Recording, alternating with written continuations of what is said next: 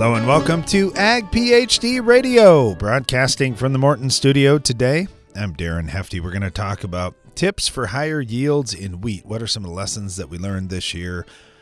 What are some of the things that we're excited about in wheat? What are some of the just have-to-dos in wheat if you want to get high yield? And it's going to be a little interesting discussion, or it certainly could be, especially if you contribute, because you probably know a few things that you'd say, you know what, this really works in my area and I don't hear it talked about a lot, or this is something I've been doing for a few years. Now, we'd love to hear it. Our phone lines will be open at eight four four, four four, A G P H D, or if you have an agronomic question about wheat or about anything, I guess, just give us a call. We'd love to talk to you about that. You can always email us as well, radio at ag p h d dot com.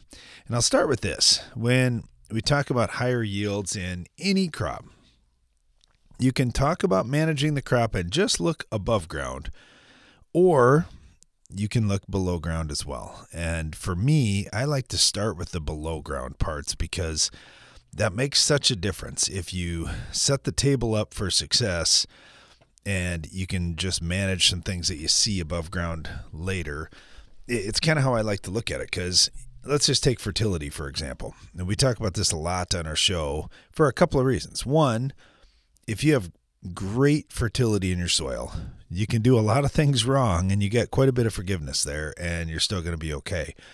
But if you've got really poor soil, it's extremely difficult to get high yields. You have to do everything right. You have to get things out there at the exact right time and so forth. It's a challenge. It really is. And so if we can do things to set the soil up with great fertility and a balance of fertility out there, pretty much any crop can be successful. And so if you're listening to the show on a day like today, when we focus on one crop, and today it's wheat, and you say, well, I don't raise wheat. Well, there's still a lot that you can pick up, because when it comes to soil fertility, many of the same things are going to be true no matter what crop we're talking about. So uh, we, we talk a lot about potassium, for example, and we look at parts per million. We need a certain number of parts per million to be able to feed the crop that we've got. But we're also looking at the base base saturation percentage so we can see kind of what balance is out there. And as your plants are pulling in nutrients, how much of each bite they take uh, is going to be potassium. That's really important. We talk about a base saturation number in medium to heavy soils of four percent to eight percent. If you're in lighter soils, you may have to start out higher than that. But that's that's something uh, we can deal with specifically on uh, specific questions, specific soil tests, those kinds of things. But uh, to keep things broad, uh, four to eight percent base saturation potassium is something that's big. Now, if we're talking about cotton, if we're talking about corn, if we're talking about field peas, uh, just about any crop, we're going to say the same thing. Base saturation K, we'd like that four to eight percent. We'd like to be able to deliver a certain number of parts per million. Often we talk about at least one hundred seventy parts per million, but depending on your crop and your yield goal, it might be a lot higher than that. Um, so we also will reference the Ag PhD Fertilizer Removal App, which if you're new to the show and you haven't heard us talk about that, it's a free download. So just search for Ag PhD apps on Google Play or um, whatever service you're using. Find the Ag PhD apps. One of them, the Ag PhD Fertilizer Removal App. Uh, I, I don't even know, hundreds of thousands of downloads. It's It's been a very widely used app around the world, and it's completely free. And the information on there is from the International Plant Nutrition Institute, who doesn't have an agenda, doesn't sell fertility, just strictly looks at crops to see, okay, what do you actually need for nutrients? How many nutrients or how many pounds of each nutrient does this crop remove at each yield level? So you can type in whatever yields you're shooting for, and it'll tell you how much fertilizer you need. And I think that's fantastic. So we'll look through those kinds of things in wheat and try to make sure we've got the right number of nutrients in place. Now with wheat, it gets a little bit tricky depending on the crop rotation that you're in. For example, we were just talking to uh, Clayne Jones at Montana State uh, well, just a couple weeks back. It, it could be a month. I guess time time flies pretty fast when you're talking farming. But when we were talking to him, he was saying, well, in our state, with our rotations, a lot of, lot of our farms end up being a lot of cereals. And so we've got a lot of high carbon residue out there. We need to put a little extra nitrogen on to break down that high carbon material. We'll say the same thing in corn. One of the challenges with continuous corn is you need a little bit more nitrogen out there to be able to overcome that. Otherwise, what happens with all that carbon on the top of the ground, all those stalks and residue, for the bacteria and microbes in your soil to break that down, they need a lot of nitrogen in order to, to process that. So if you don't have enough N, well, it's going to rob it from the soil or from whatever you applied, and that can be a real challenge. So you have to keep those things in mind with wheat. If you've got black soil, no residue out there, it's going to take less nitrogen than if you've got heavy residue uh, from previous crops. So let's just say you had one hundred bushel spring wheat, for example. If you look at the Ag PhD Fertilizer Removal Tool, it would tell you you need two hundred nineteen pounds of N. Now the grain is going to remove one hundred forty-nine pounds, but the stover needs another seventy, so you want to make sure you've got enough. Well, I'll talk to farmers that, that will say, and this, uh, I'll just use Montana again as an example. Uh, I know guys there that will tell me, well, I have to put three pounds of N out there per bushel goal. So they'd put three hundred pounds of nitrogen out. So that's an extra eighty pounds more than that crop would need if they were shooting for one hundred bushel wheat. Do you need that much extra? Maybe, maybe not. Uh, the other thing that you could do is perhaps inject some of that nitrogen and try to bypass that. Your residue is not going to break down as fast, but at least whatever you're putting on, you're going to have a better likelihood of that getting into your crop. Um, then on, on the nitrogen front, we'll also talk about protein. And if you're in an area where you're getting paid a protein premium, perhaps the biggest single factor for improving that protein in terms of fertility is having availability of nitrogen late in the season. So does that mean putting an in-crop nitrogen application on? Well, if you get rain, that would be ideal. If you're not going to get rain, that makes it a lot more challenging because any nitrogen you apply on the surface is going to have a tough time getting into the soil and into your crop. So we'll talk about uh, fertility and other tips for raising higher yields in wheat on today's program. Stay tuned. We'll be right back. Take your tillage to the next level with the Insight Universal Tillage Tool from McFarlane Ag. With more adjustability and flexibility, the Insight is the ultimate one-pass tillage tool. Visit McFarlane Ag dot com to find your closest dealer. At Commodity Classic, you'll connect with farmers from around the world as we explore new frontiers in agriculture. Join us in Houston, February twenty-eighth through March second, twenty twenty-four. Houston, we have no problem. Discover more at Commodity Classic dot com.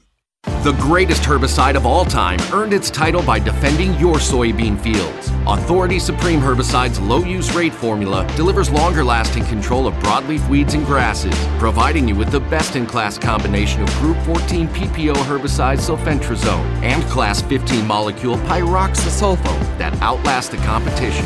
We're Authority Supreme Herbicide from F M C, and we play to win. Learn more at authority supreme dot a g dot f m c dot com. Always read and follow all label directions.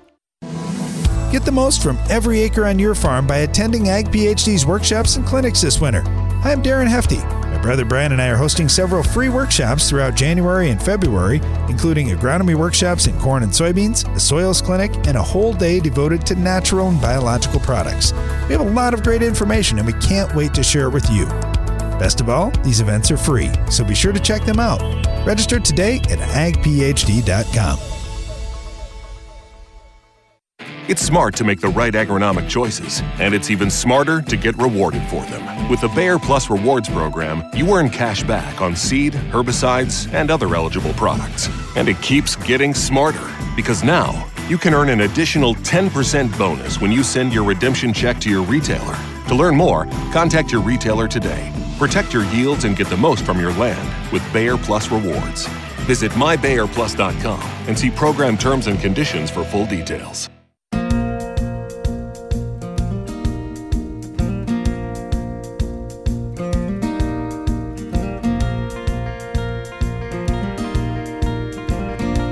Back. You're listening to Ag PhD Radio. We're broadcasting from the Morton studio today, taking your calls and agronomic questions at eight four four, four four, A G P H D. We're talking higher yields in wheat, but of course, we'll tackle any agronomic question. We may not know the answer, but we'll we'll uh, let you know if we do. Got Charles up in Ontario, Canada right now, who might stump me here with this one. How you doing, Charles? Hi, Darren. Thanks a lot for uh, taking the call. You bet.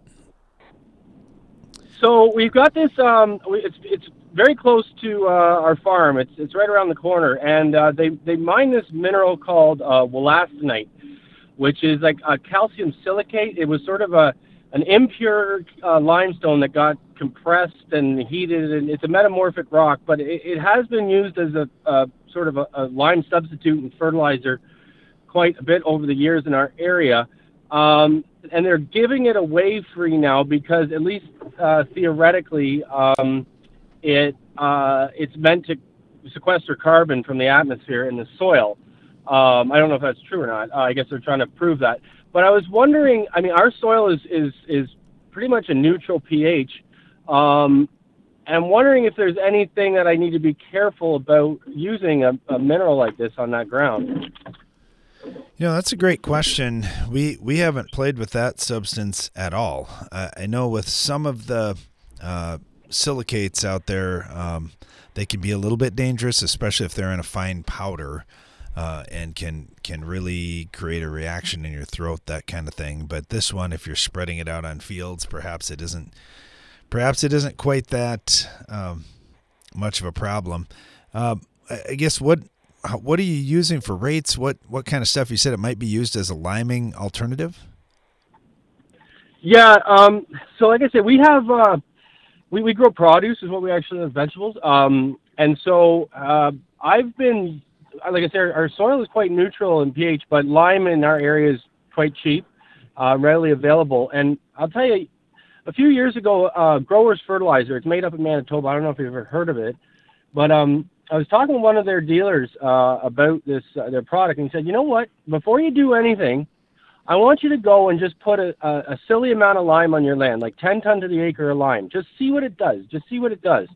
And so we were on some rented land this year, um, and we, we put down like a very, very heavy application of lime on, on ground that we tested, and was it was basically like six point seven or something. Didn't need lime uh, by conventional wisdom. And but some of these crops that we grew there uh, were, were just the most healthy crops I've ever seen. Um, and given what was there beforehand, I have to chalk at least some of that up to the lime.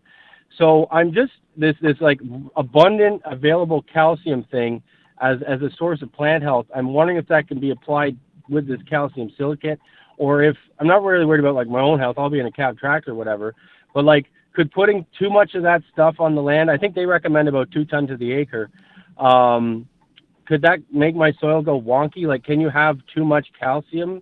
Like calcium silicate? Well, you can't. You can. You can have. You can have too much calcium, but uh, if you've got medium to heavier soils, it's it's it's a pretty big number as to how much that could be.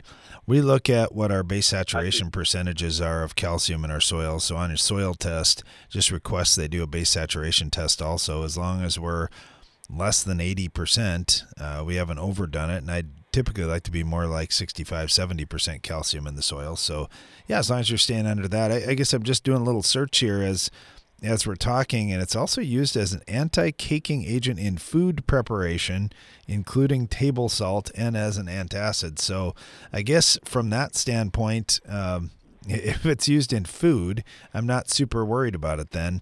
Um, And yeah, they do talk about the the ag uses as limestone and so forth. I, I see articles out of uh, land grant universities down here in the United States as well, uh, talking about using that. Silicon is is one of those nutrients that uh, in a lot of the areas that are raising really high yields, we see a lot of silicon in those soils. We don't know what uh, what all the impacts of that are, but Um, yeah, I, I oh, guess really? as as with anything else, I'd say you try something out um, on a smaller scale on your farm first to make sure you're going to be fine, and and follow whatever guidance there is in terms of use rates and so forth, so you don't overdo things. But yeah, as long as you're not, you know, if you need the lime and this will work to reduce acidity, then and so be it. It's I'm assuming the trucking is pretty minimal too, since it's right there nearby.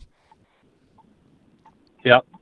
Okay, I'll let you know what happens next year then. Yeah, I appreciate it, Charles. Thanks for the call. I always learning something new Thanks on the show today, and, and today it's coming from Charles up in Ontario. That's pretty cool.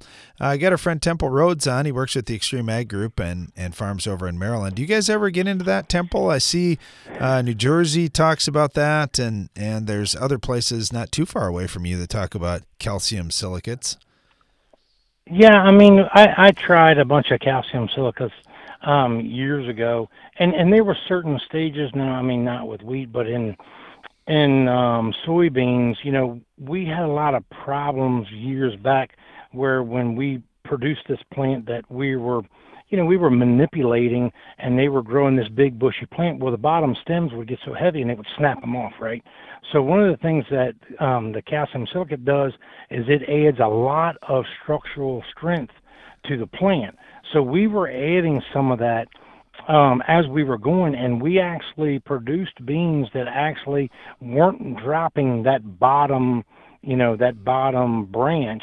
And once it drops or cracks, you know, whatever seed that's in it generally molds, or it lays so flat on the ground at the point where you can't pick it up. So you really couldn't, it's not like it happened at a good point, but the calcium silicate, actually, we it ended up being part of our grower standard years back. Interesting. Yeah, you just never know what you're going to hear on the show, and and uh, wouldn't you know it, our next guest has got a little experience with that. Yeah, your name came up earlier, Temple. I was talking to somebody in the biostimulant industry that said, oh, man, I we used to do a lot of work over with, with Temple on some stuff. But how about in wheat? Is that something where you're looking at P G Rs, you're looking at biostimulants, those kinds of things, or yeah. is it as simple as um, kill the weeds and stop disease? No, well, it's it's kind of like, you know, we always talk about, you and I have talked about this multiple times, you know, that synergetic thing. So, I mean, I, I guess if I'm going to say that there's, and, you know, high-yielding wheat, if there's one thing that has made a lot of money and a big, big R O I, it's been that fall application. So that fall application that we make, we wait until the, you know, the wheat comes up. Now, of course, we plant a little bit earlier than what you guys do out there because I'm trying to get a lot of fall tillers out there. So the one thing that we do is we put on MegaGrow, and then we put on a fungicide with it, which you don't hear about fungicides when the plant's first coming out of the ground. And then we put our herbicide on there, and then we put uh, phosphorus, uh, phosphorus solubilizer in that as well. So what we're trying to do is have a synergetic effect. You know, one, when we put MegaGrow in there and you add that P G R, we're trying to stimulate root growth. We're trying, by stimulating root growth, we're also stimulating the fact that we're trying to get as many fall tillers as we can. And then when we put in a fungicide, which fungicides at that time of year, I've heard people say, you're crazy, that makes no sense. Well, it does, because if you come out of an environment where you produce two hundred fifty bushel corn and you have all of that stover laying there, well, that stover is generally filled up with disease. You get rain on it, it's warm in the fall. You know, you're going to build some funguses out there. Well, if I can, it's looking for a new host, right? So as soon as the rain splashes on it, it splashes up onto your brand new crop that you've already planted. We're going through the wintertime, quote unquote, thinking, well, I'm clean, right? And you would think that you're clean. Well, you're really not. You just have a new host. You are giving it a host, and you're going through that, that crop. And then when you add all those things together, um, especially with the P G Rs, you've stimulated that crop, and it's been a big, big number of R O I for us, like that we just get a humongous bounce. It just sets the crop off to the right place. Well, you know, you talk about that, doing that work in the fall, you're going to have better winter survival. You're going to start off a lot more aggressively in the spring when you get that massive root system. Uh, there's just a lot of positives there, keeping that plant healthy and happy the whole way through the season. Hey, Temple, that was great. I really appreciate that. It's a great way to kick off the show. Thanks for being on today. We really appreciate it. Okay, thanks a lot. See you guys. Talking about tips for higher yields in wheat on today's program, and we'd love to hear from you as well. It's eight four four, four four, A G P H D, and we'll be right back.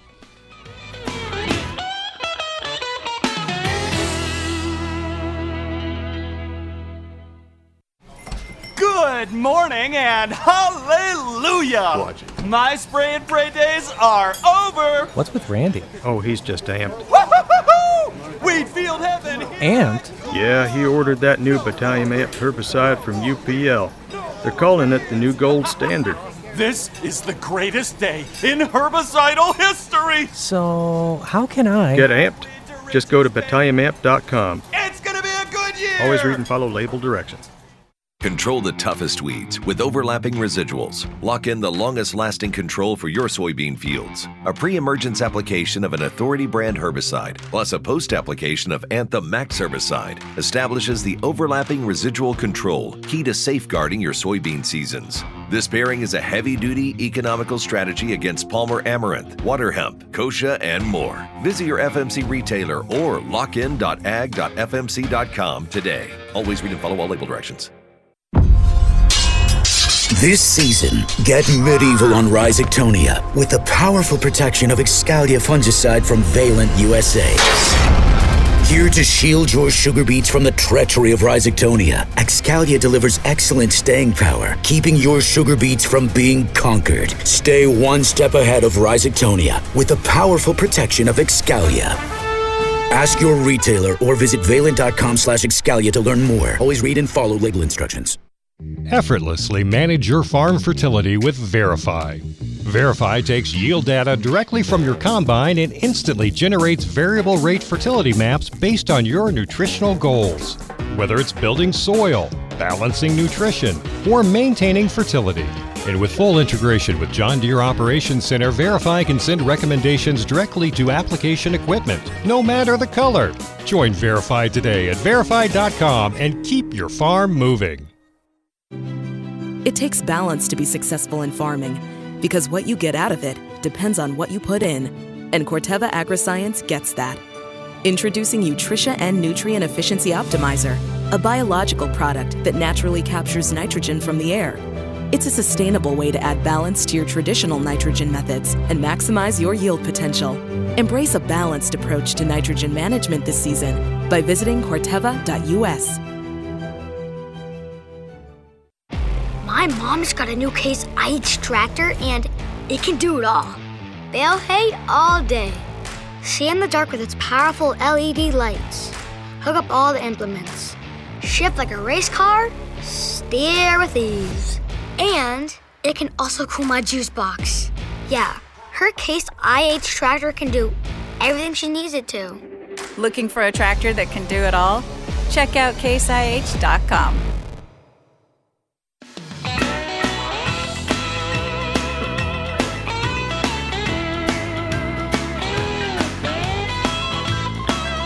Welcome back. You're listening to Ag PhD Radio, talking about higher yields in wheat on today's program and taking your calls and agronomic questions at eight four four, four four, A G P H D. A uh, couple of things here. Well, first of all, I think if we're going to be successful with any crop, we've got to take care of weeds. And if you want to have high yields, you've got to be awesome. Uh, so do the best you can on some of these things. So there's pre-emerge herbicides that can be used in wheat, and that's something that a majority of the market isn't doing yet. But that sector of the market that is using pre-emerge herbicides is really growing. Uh, we're seeing for broadleaf control, Sharpen uh, is fantastic. That's probably the number one option. But also something like Zidua or Anthem Flex, where you've got a group fifteen, is a really nice start too. It's going to control some of the small-seeded broadleaves, but also do a nice job for you on grass. So uh, something to think about. If you're not using a pre-emerge herbicide, it, it really helps, and it makes it so much easier to control weeds a little later in the season. Let's head out to Colorado. Got Mark with us right now. He farms out there. How you doing, Mark? Good. How are you today? Well, we're doing pretty well. Doing pretty well. We're already talking about what can we do to get higher yields in wheat, and uh, it's a little bit away from harvest in, in this part of the world. So you, you can tell it's uh, it must be getting cold outside, because we're thinking about, man, what can we do uh, six months, nine months from now? Well, we need it to rain a lot. That, that would help. But, um, uh, you know, some of the things that we're doing on our farm have really uh, kind of turned the corner for us in yield. And And the, the first and foremost is uh, using a seed-applied technology going down with the, the seed in the fall. Uh, we use a, a, a fungicide and insecticide, and, and uh, when we put that on with the air seeder, it, it just seems to flow a lot better than a lot of other products we've used before in the past. You know, it makes a big difference getting off to a good start. And we were talking with Temple Rhodes uh, way over in Maryland, and he says kind of the same thing. Uh, whatever we can do to get that seed off to the best start, to get really good root growth early, to control disease, that kind of stuff, and keep the bugs off, uh, it, it just puts us leaps and bounds ahead. Yeah, I would agree. Uh, we had a lot of success on our farm last year. We had the best winter wheat crop we've ever had. Uh, but I would attribute that to two things. Uh, a great start last fall, good stand establishment, a lot of tillering uh, in the fall, which is sometimes uh, a little difficult to do here in the high plains of eastern Colorado.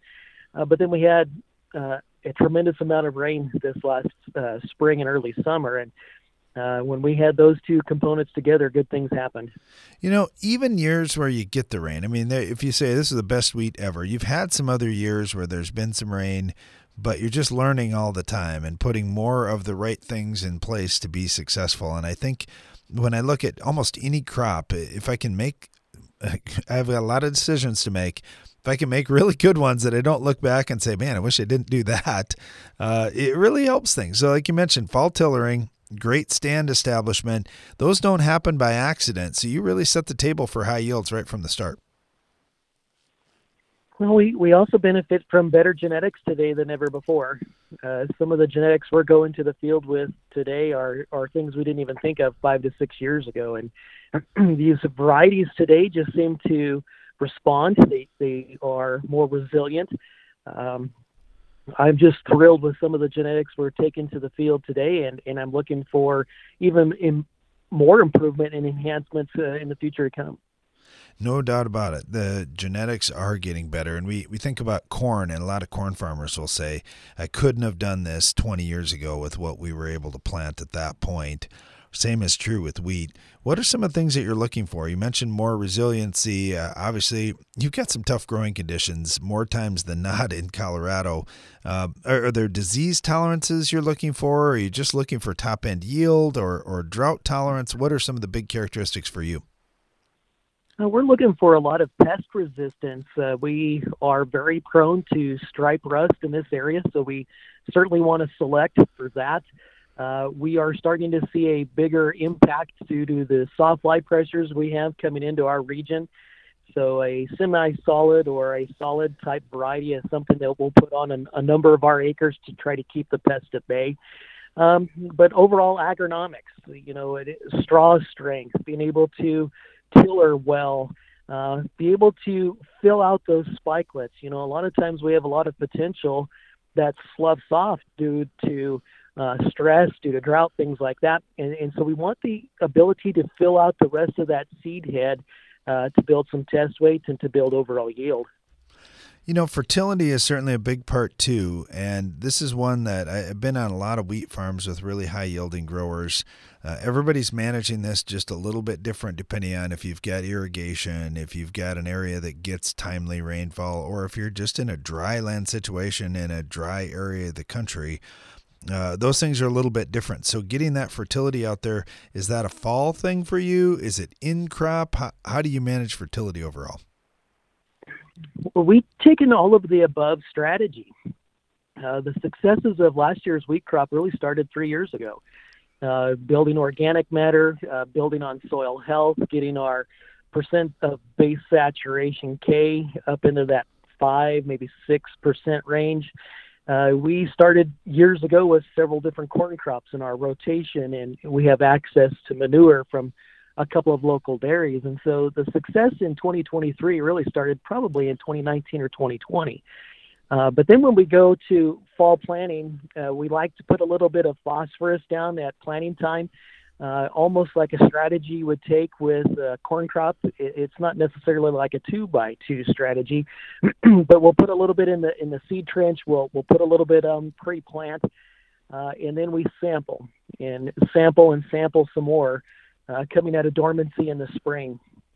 Uh, one of the things we did a little bit differently this last year was uh, typically in eastern Colorado we have one or two fungicide applications, but this last year because it rained and kept raining, we, we actually had five fungicide applications. And uh, we found that sometimes when we time that with fertility, uh, be it uh, nitrogen or sometimes some sulfur, our our plant health benefits just go through the roof.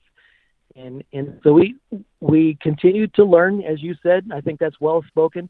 Uh, we continue to evolve in our management strategy, and our fertility uh, production or our fertility approach really is kind of uh, skating to where the puck is going to be rather than where the puck is at. So we're we're trying to figure out the cause and effect relationship of fertility as we're putting it down. And uh, we're finding that we're putting less and less nitrogen out there all the time and growing a, a bigger and better crop all the time.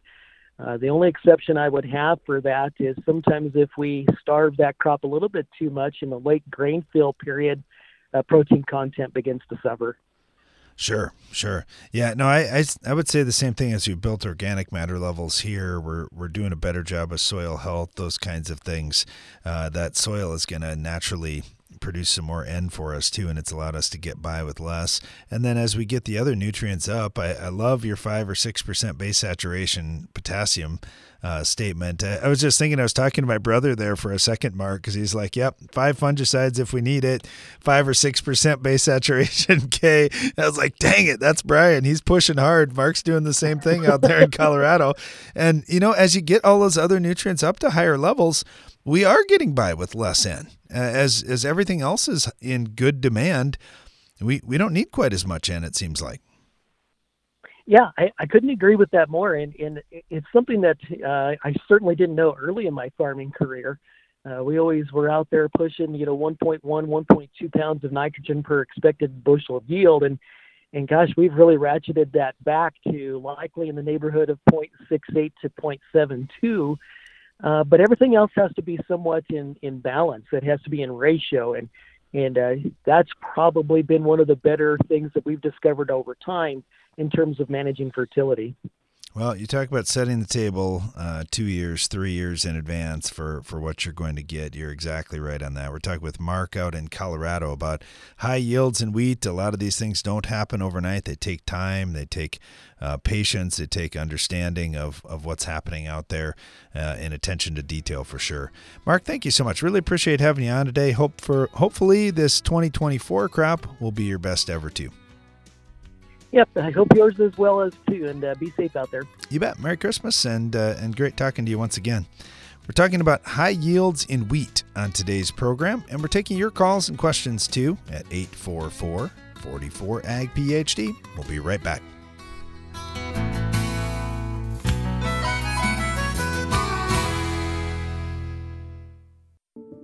The hard-working, independent spirit of rural America can often be isolating.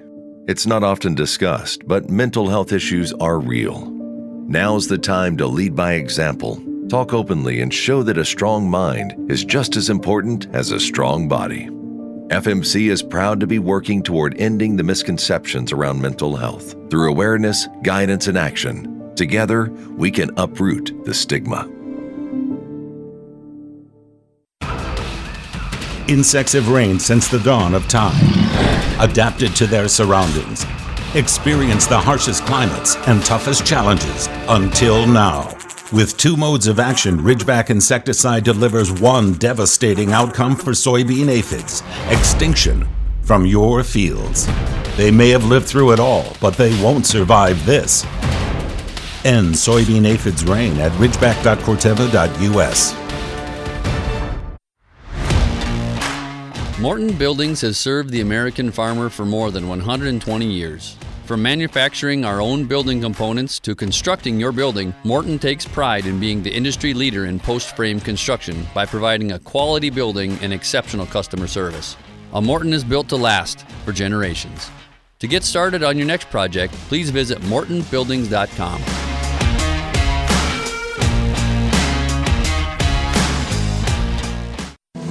If you understood everything on a soil test and could make your own fertility plans, do you think you could cut your farm's fertility expenses, maybe even increase your yields? Hi, I'm Darren Hefty. We want to empower you to make your own fertility decisions. That's why we're holding our Ag PhD Soils Clinic on Tuesday, January sixteenth at the Morton Center near Baltic, South Dakota. This could be the single most important day you spend in your farming career, and it's free. So register now at ag p h d dot com. Get more durability for less downtime with Soil Warrior Strip Tillage from Environmental Tillage Systems. Improve fertilizer efficiency and reduce passes and fuel usage. Now that's R O I. Learn more about E T S at soil warrior dot com. Improve germination in your fields with the Germinator Closing Wheel from Farm Shop M F G. Our unique spike design seals your seed within a firm vein of soil, providing maximum seed-to-soil contact and maximum germination. Order a set for your planter at farm shop m f g dot com.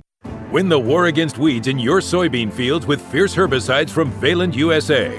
With three different formulations and multiple modes of action, you're sure to find the right fierce product to protect your operation from tough weeds like Palmer amaranth and water hemp. Give your soybeans a strong, clean start with up to eight weeks of residual control with the powerful pre-emergence protection of Fierce Herbicide. Ask your local retailer or visit valent.com slash fierce to find the right fierce formulation for you. Always read and follow label instructions.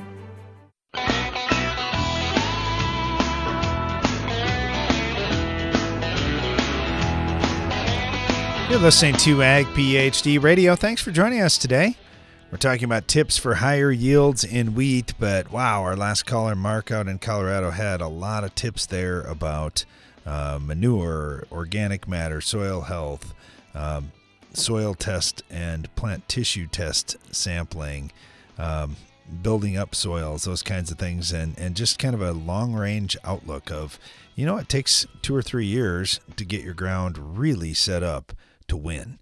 And so he was giving a lot of credit for his best crop ever to work they had done for the last three years. And I think he's right on the money with that. The decisions we make out there do have long-term impacts. A lot of times we focus on, well, I have to kill this weed today. But, hey, what are you doing in that soil to really build that up, build organic matter, build soil health for the long term? Because those things make such a big difference. Got Tom Trigano on with us right now with Azotic. And, and Tom, that's probably music to your ears, listening to uh, to Mark talk about soil health and I, building those things up. Uh, you know, that was spot on. I mean, he is absolutely right. I mean, your soil health, and a lot of it goes down to basics, right? What are we doing with our soil? How are we managing our fertility? Looking at these over the long term is a, is a fantastic strategy. So I completely agree. You know, Tom, uh, Mark said, I got lots of rain this year. And I said, I made the comment back to him, yeah, that's wonderful, but you had set the table up for success. Just getting rain alone, uh, I mean, we've had that in previous years and didn't have huge success. And, and looking at some of the different things like the microbes that are working for you for this crop uh, and keeping them healthy, that's really important. So when you do get the rain, you do get the flush of nutrients coming available, you've got the root system and the, the relationships worked out between the roots and and everything living in the soil to, to bring things in and make more yield. That's right. Yeah, you know, when we look at, you know, and especially, you know, I think you've probably already covered a lot of the basics here, but, you know, when we look at other products that we're looking at, you know, um, beyond our, our basic fertility, and what I kind of often go back to, to is, you know, nitrogen as a, as a as a major component, right? So how are we getting our nitrogen on throughout that season? Are we careful not to top load it too heavy? Um, obviously, that's going to lead to lodging. I think what a lot of folks are doing now to maximize yield is they're splitting out their applications. I that I think is absolutely the way to go going forward. I know it's a lot of management to do it, um, but you know I think the more we can look at doing that, spacing out our nitrogen so we're not top loading it too early, not re- uh, resulting in lodging, um, I think is a is, is a sure way you're going to get some um, clear nitrogen, uh, clear benefits. You know, if you look at when the crop actually needs the nutrients, uh, it doesn't need them all the day that you plant. So that makes it a challenge right, yeah. if if you're trying to put all the fertility out there. And you know what? The plant responds a little differently when you've got just an unlimited amount of fertility to begin with rather than uh, just about exactly what you need all the way through. And, and you end up with a chance for higher yield if you can do that. Now, of course, you do need some rain throughout the season to, to help yeah, right. get everything in there. But, you, you know, you think about that. It, we always start with nitrogen, but Mark was making the comment, I, I'm using less nitrogen all the time as I manage all those other things right. Yeah, yeah. And if you can manage your your your base fertility, um, and I think you could, and it, it, it's not saying it's less, but it's just better use of your nitrogen, a more efficient way of using nitrogen. So, you know, if you're getting it on, like if you're throwing it all, like a five to six leaf stage is a classic timing. That's really important, right? You look at that wheat head, it's about a an inch above the ground. You can cut into the stem, you can see it growing at that point. If you got too much nitrogen in the soil at that point, you're going to get into some trouble, right? You're going to get rapid growth, rapid elongation of that main stem. and you might run out as you get later on in the season. So the trick is, you know, it's not so much the amount, it's how are we balancing everything in there, whether it be through your microbes, through the way we're applying it. You know, I'm quite interested in some of the, the strategies that, that folks are doing when they're they're kind of going in a little later, adding a little bit of nitrogen. I think there's some new biologicals that can help kind of, whether it be slow release fertilizers or some alternatives that basically give you another for, form of nitrogen that's that's kind of throughout that available throughout that whole growing season. I think that's another way of looking at it. So yeah, we, we don't need to be throwing it all up front. We can look at really reducing it, um, being more efficient in how we're using our, our our fertility across the board, really. All right. You do a lot of work on, on this sector of, of uh, microbiology, of uh, biostimulants and, and things that can help our crop out and, and can work together with the soil and, and with living organisms out there. Talk to us about some of that. When, when should growers be thinking about that? Is that something at planting time you have to set the table for, or is that something that you do throughout the season?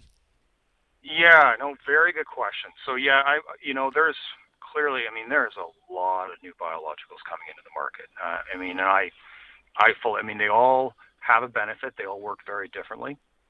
I think ultimately it is something that you're looking at early, because a lot of them, you know, and I mean, the product that I specifically work with deals a lot with nitrogen. And, you know, you'll be looking at it earlier because you're going to be, you know, obviously managing how much fertility you want to be putting on your whole field. Um, but they do have, many of them have the option to address an issue that may have happened. So if we're into a really a season where that crop can't always access that nitrogen. Maybe you got a lot of rainfall, real wet spring, you've lost some of your applied nitrogen. Some of these products can be applied as a as a as a backup foliar application with your herbicide or a flag leaf fungicide to, to help fill some of those gaps that you may be getting later in the season. You know, as we as we look at that, we were talking with Temple Rhodes uh, farms out in Maryland, and he was saying, I, I'm using using some of these beneficial microbes at the same time as I'm using um, things like biostimulants. Like he was talking about using P G Rs at the same time to yep. try and stimulate root growth in combination. I think there's just a lot to learn in this area. Like you oh. mentioned, there's lots of new products coming, but there's lots of combinations, too, that could be quite beneficial. Oh, yeah. I mean, and if you go into, um, you know, now I'm kind of jumping to other regions of the world because I work um, with folks all over, you know, and I sometimes like when it comes to wheat, you know, I'm, I'm sure a lot of your, your listeners have read a lot about, say, New Zealand growers or what they've done in, say, the U K. I mean, they're under, of course, completely different growing regions, but I think we can take some tips and tricks there. Um, I mean, and, and, and you're just, you're hitting it right there. I mean, they're, they're looking at P G Rs at various timings. Uh, I think a, a big part of it, well, of course, is their season's so much longer to grow a wheat crop. But, you know, the combinations of these technologies has really been critical in pushing their yields up higher on, on wheat. Um, they got a long way to go to get our hit our corn yields, but their wheat yields are, are looking pretty impressive.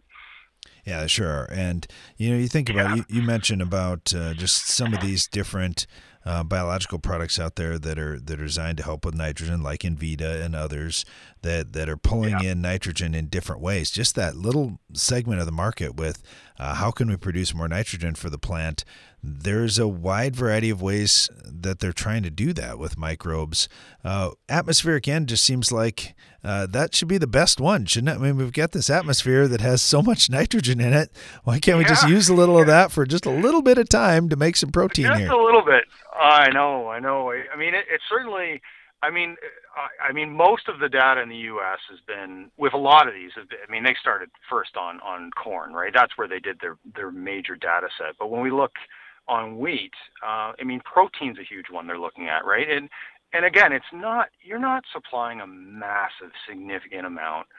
Like you're really looking at a ten, fifteen percent reduction in the total nitrogen. It's more about when is that crop accessing that nitrogen? And and when you have something that's a little different, so in the case of Invita, you know, the nitrogen fixation is occurring directly in the cell. It's less dependent on moisture levels to pull that nitrogen up. Uh, it just helps fill that gap a little bit between when the crop maybe needs that nitrogen, when it can't access it. And there's a lot of other products out there in the marketplace that I think are, you know, that absolutely do provide a benefit as well. I mean, and I, to me, it's just an exciting time when we have all these new tools that are out there have a look at them, see how they're working in the different regions.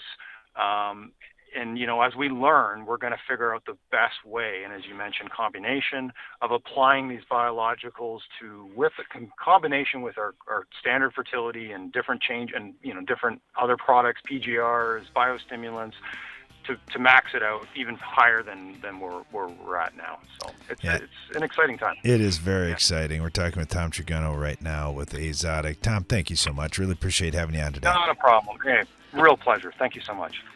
Talking about higher yields in wheat and other crops on today's program and taking your calls and questions at eight four four, four four, A G P H D. We'll be right back.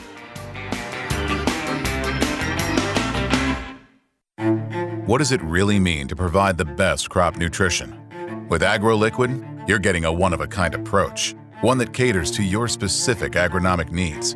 You're getting a crop nutrition plan that maximizes your fertilizer applications from every drop, all while accounting for your management practices and the products you're already using. But it's not just a product, it's peace of mind, knowing we've thought of everything. That's the AgroLiquid way. Apply less, expect more. Find a retailer at agroliquid dot com. You have a lot at stake when it comes to raising corn. I'm Darren Hefty. That's why on Wednesday, January seventeenth, we're holding a free Ag PhD Corn Agronomy Workshop at the Morton Center near Baltic, South Dakota. We'll help you navigate all the challenges of corn production, including how to manage exploding pest populations, resistant diseases, fertility challenges, and more. It's a day packed with information. So if you want to get the most out of your corn this season, don't miss the free Ag PhD Corn Agronomy Workshop. Register now at ag p h d dot com. It's smart to make the right agronomic choices, and it's even smarter to get rewarded for them. With the Bayer Plus Rewards program, you earn cash back on seed, herbicides, and other eligible products. And it keeps getting smarter, because now you can earn an additional ten percent bonus when you send your redemption check to your retailer. To learn more, contact your retailer today. Protect your yields and get the most from your land with Bayer Plus Rewards. Visit my bayer plus dot com and see program terms and conditions for full details.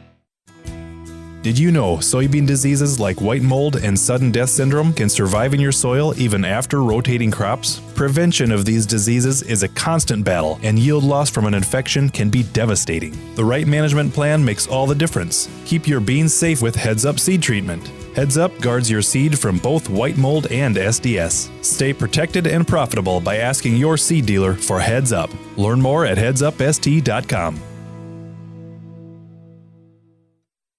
How can Naturals products help you raise bigger and better crops?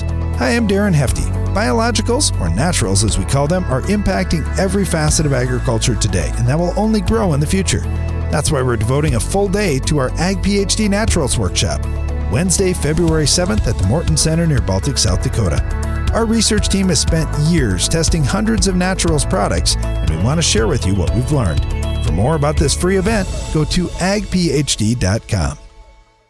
Because the challenges you face are getting bigger every year, B A S F is committed to helping with more than boots on the ground.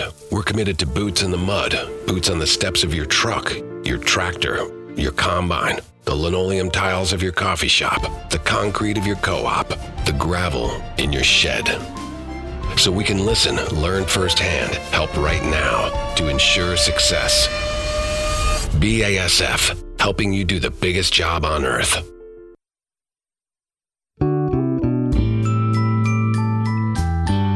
Hey everybody, come on in. The Ag PhD mailbag is about to begin.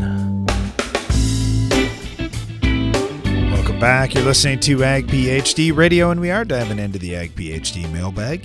You can email us questions, radio at ag p h d dot com, or just give us a phone call, eight four four, four four, A G P H D. Bring my brother Brian back into the discussion here. And got got a question right off the bat on potassium, Brian. And I know I risk taking the whole rest of the show giving you a potassium question, but uh, this one comes in from Wes down in Iowa. And he said, I want to put on a bunch of, of potash. I'm trying to build my potassium levels up. I've got two point five percent organic matter and a ten to eighteen C E C. My base saturation of K is currently at two. So what I'm thinking about doing is broadcasting three hundred pounds of potash next spring in no-till with soybeans. Is yep. that going to be enough yep. to hurt anything? No. No. Um, But here's the problem that I'm concerned about. You're not tilling it in the ground. Potash doesn't break down quickly. I will predict that ten percent of that potash gets used in the first two or three months, another ten or twenty percent by the end of the year, and all the rest of it's going to be there for the future. So, and my numbers, they could be even less if you don't get a lot of rain. Potash is pretty immobile in the soil. Even in a ten C E C soil, in an eighteen C E C soil, it is hardly mobile at all. And the heavier you go, the less mobile it gets. So my point is, I don't think you're going to do that soybean crop a crazy amount of good in no-till, applying it in the spring, unless you get a crazy amount of rain. So that's that's my concern with it. But long-term for your soil, it's great. It's going to end up building up your soil. Eventually, that stuff will get down into the root zone. Um, I mean, maybe you'll do tillage someday. Maybe you don't. But if you don't, it's just going to take that much longer to get down on the ground. So this is always the concern that we have with no-till. That's really, quite frankly, my number one concern is how are we going to get the nutrients where they need to be? Because there's almost zero chance that potash is ever going to get deeper than three inches. Yeah, here's the other concern I've got, Wes, and I'm not sure what part of Iowa you're in and what your terrain is. A lot of the flat, black ground in yeah. Iowa, they do some tillage on, but it's the hills where there's less tillage. So I'm wondering if you're in really hilly country, I'm nervous about putting a lot of fertility on top of the ground and not somehow getting it down in the soil. I've been in too many fields where I see the hilltops at two parts per million of phosphorus and the valley's at one hundred. And the same thing with K, seeing one percent base saturation K on the hilltops and six percent in the valleys. So some of that yeah, fertility could wash too. Helps tremendously. I mean, he's not going to have near the risk for that erosion if he's no-till. Is there still some risk? Yes. And to your point, how hilly is it? Because the steeper it is, I mean, the more challenging it's going to get to keep it where it's been placed, even in no-till. Yep. Well, uh, I guess the long and the short of it, it's safe to do it in terms of hurting your crop, uh, but right. but uh, is it going to accomplish what you're wanting? It's going to take a little bit of time. Okay. Uh, oh, get- hey, Darren, one of the reasons why this comes up is because some people say, well, the chloride in the spring on soybeans is going to reduce nodulation. So number one, we've never seen that. Number two, if you had high sodium, then I'd be way more concerned, which I seriously doubt you do. But sodium chloride would be a salt, and the salt absolutely could do some damage. But chloride on its own is an important nutrient for all crops. So we're not, we're really not concerned about this potash. We've done bigger rates than that in front of soybeans, had zero issues, even on some lighter ground. So I'm not that worried. I my my bigger concern is just the availability of it, when it's going to come available. I don't think you're going to get a lot out of it this year, but you never know. Maybe you'll get tons of rain and you'll get more availability than I think. You know what I would do too, Brian, if it was my field and I was making the application myself, I'd leave one strip or one end of the field, uh, not not super wide or anything, but I'd leave one area that I didn't put any on like that just to Agreed. see. So I have a check strip. Yep. And then on the opposite end of the field, I would probably do a double rate on a strip just to see, okay, Uh, what happened? So now I can learn as I'm going to be doing this yep. on multiple fields. If it works, I can see, oh, okay, hey, I got by with four hundred, five hundred, six hundred pounds over here and it didn't hurt anything. three hundred did this, yep. zero did that, and, and you'll learn yep. a lot. Hey, thanks. Yep, really agreed. Appreciate that, Wes, and, and uh, kudos to you for trying to build things up and make it even better for the long term. Okay, Brian, get this one from down in, in uh, Central Oklahoma. This comes from Cody. He said, guys, I'm curious. I thought I was having a good year, but now I'm not so sure. This year, my alfalfa field yielded an average of three point three five tons per acre for the full season. When I looked at my county average, it said two tons was the average, but talking to others, they say they're getting two tons per cut. Uh, does that sound right to you? Uh, what are your opinions on this? Well, two tons per cut would be tremendous. It would most likely have to be irrigated down there. And I would say three point three five, certainly not terrible, but would I like something uh, better? Of course. So I, I guess you'll you'll have to, well, I would trust the data that's put out by the county average. Coffee shop talk is usually that. Well, here's the other thing, Brian. I was thinking about this. In Oklahoma, there's a lot of guys that fight low soil pH. And if your soil pH is in the fives or low sixes, then That's that could point. really be holding you back. So when I first saw that and I thought Oklahoma, I thought, man, I wonder what his soil pH is. Cody, uh, I'd be curious to see what your soil samples look like. And what I would look at first is what's your pH? You want that pH to be at the lowest in the upper sixes. You'd prefer it to be right around seven. Uh, when you're seven or or even just a little bit higher, alfalfa does much better than when the pH is in the low sixes or in the upper fives. So if you yep, need to get some point. lime out there, make sure you get that done, because that can literally double your yields if your pH is too low. Yep. And then the other big thing we see is people just don't have enough P and K down deep in the ground where it needs to be. So I'd like that P and K down six to nine inches in the ground if I could. And I want it loaded up. I want P levels really extra high. I want K levels seven or eight percent. You do that at the start of your stand, and then you're good for three, four years. You should have some pretty amazing tonnage numbers coming off of there. So yeah, pH is always going to be number one, but I usually look at how we doing on P and K, because we need massive amounts, especially with the K, with all that tonnage that hopefully you'll be taking off. All right, thanks for the question. We appreciate that. Uh, we got this one from Scott over in Northeast Iowa, and he said, "Guys, this is just a five-acre hobby field, so he, not a not a huge economic thing, but just kind of fun for me. I really enjoy doing it. Uh, I had alfalfa in there, and last spring I moldboard plowed it, and I put corn in and got one hundred seventy-five bushel corn. I chopped the stalks. I broadcast cereal rye out there. It's established, uh, but it's still fairly short." Uh, what would you recommend? I'm going to rotate to soybeans next year, and I imagine that rye is going to grow a lot in the spring. Do I burn it down in the spring? Uh, or I really enjoyed the moldboard plowing. I would like to do that again. Uh, do you think I could moldboard plow in the spring ahead of putting on soybeans? Uh, and then also, uh, what else would you do here with pre's and so forth? Uh, first of all, I'm just going to say, since Brian doesn't have the benefit of looking at the soil sample, we've got phosphorus anywhere from ten parts per million to twenty-seven in the P one.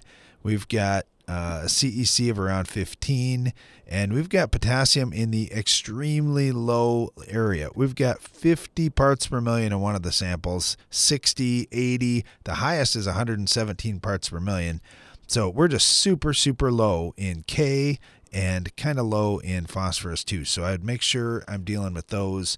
Not sure exactly if you got any fertility on there since you did those samples back in October, but if you haven't, uh, Scott, I would absolutely get some more P and K out there. Where did you say he's from? Northeast Iowa. So they're going to get some rain, uh, and he's enjoying moldboard plowing rain, on this but on on this little yeah, farm. Moldboard plowing in the spring, that's going to be really challenging, because you should have been planting probably two weeks earlier by the time you can finally it's finally dry enough to moldboard plow. I don't like ever letting a cover crop live into the spring. You want to do it perfectly fine for you and in your area with, with some moisture. But yeah, I'm terminating it as soon as I can. And as far as herbicide, if you don't have a lot of growth, let's say a foot or less on that, you can spray the herbicide, the residual, right with the burn down. All right, thanks for the question, Scott, and good luck to you. And thanks to you for listening today. Be sure to join us again each weekday for more Ag PhD Radio.